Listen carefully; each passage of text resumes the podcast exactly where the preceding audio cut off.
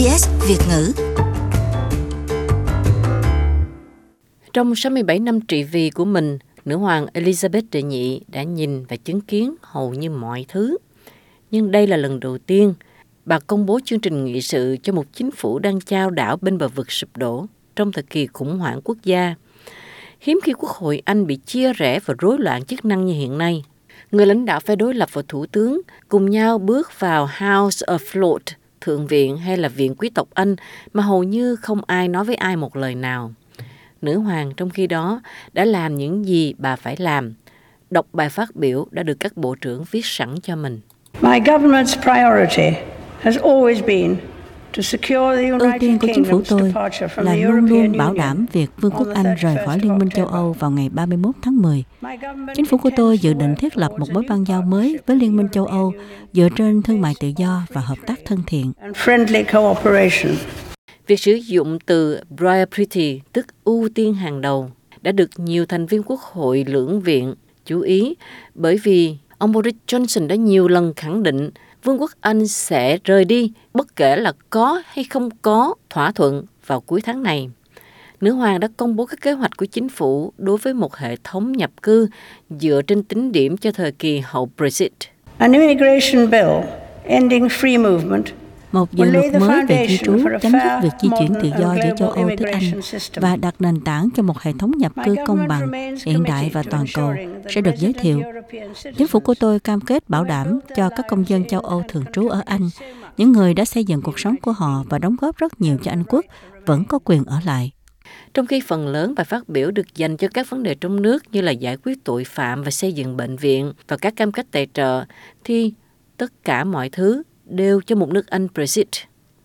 As the United Kingdom leaves the European Union, khi Vương quốc Anh rời khỏi Liên minh châu Âu, chính phủ của tôi sẽ bảo đảm rằng Anh quốc vẫn tiếp tục đóng vai trò hàng đầu trong các vấn đề toàn cầu, bảo vệ lợi ích của mình và phát huy những giá trị của nước Anh.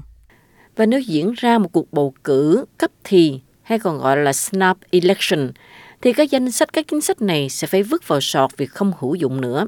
Mà muốn có một cuộc bầu cử cấp tốc snap election thì điều kiện cần là ông Boris Johnson không còn chiếm đa số trong Hạ viện, tức là House of Commons. Lãnh đạo đảng lao động Jeremy Corbyn đã gọi sự kiện này là một mưu đồ gây hoài nghi nhằm mang lại lợi ích cho đảng bảo thủ.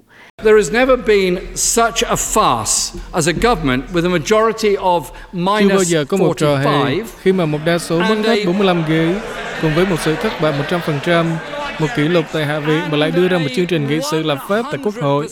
Điều mà họ biết là họ không thể làm được trong tình cảnh này. Setting out a legislative agenda they know cannot be delivered in this parliament. Boris Johnson đã sử dụng bài phát biểu đáp trả của mình để buộc tội nhà lãnh đạo phe đối lập là lật lọng First he was opposed to no deal, now he seems to be opposed to any deal. Đầu tiên ông ta phản đối việc không có thỏa thuận. Bây giờ ông ta dường như phản đối bất kỳ cái gì dù có thỏa thuận hay không. Trước kia thì ông tỏ ra thích Brexit. Bây giờ ông muốn trưng cầu gián ý lần thứ hai. Chính sách của ông lúc về lúc khác. Trong khi nghi lễ long trọng khai mạc Quốc hội Anh đang diễn ra ở London, thì tại Brussels đang diễn ra cuộc họp quan trọng giữa các nhà đàm phán của Vương quốc Anh và EU về Brexit. Họ đang cố gắng đạt được thỏa thuận Brexit mới trước hội nghị thượng đỉnh của các nhà lãnh đạo chủ chốt sẽ diễn ra vào thứ năm này. Nếu không đạt được, thì theo luật định, Boris Johnson sẽ yêu cầu Liên minh châu Âu cho thêm một gia hạn khác.